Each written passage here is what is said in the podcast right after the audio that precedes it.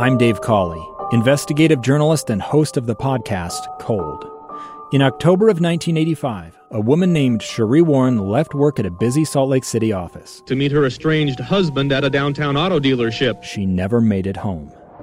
Sheree's car surfaced weeks later in Las Vegas. In the parking lot of a hotel casino. No one knows how it got there. Strange. It was strange. Both Sheree's estranged husband and her boyfriend raised suspicion for investigators. I kind of thought that he might have done something. But no arrests were ever made.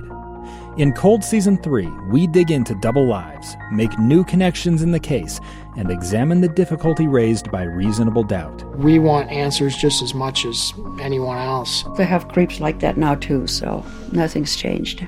That's the new Cold Season 3 The Search for Sheree, now available anywhere you get your podcasts.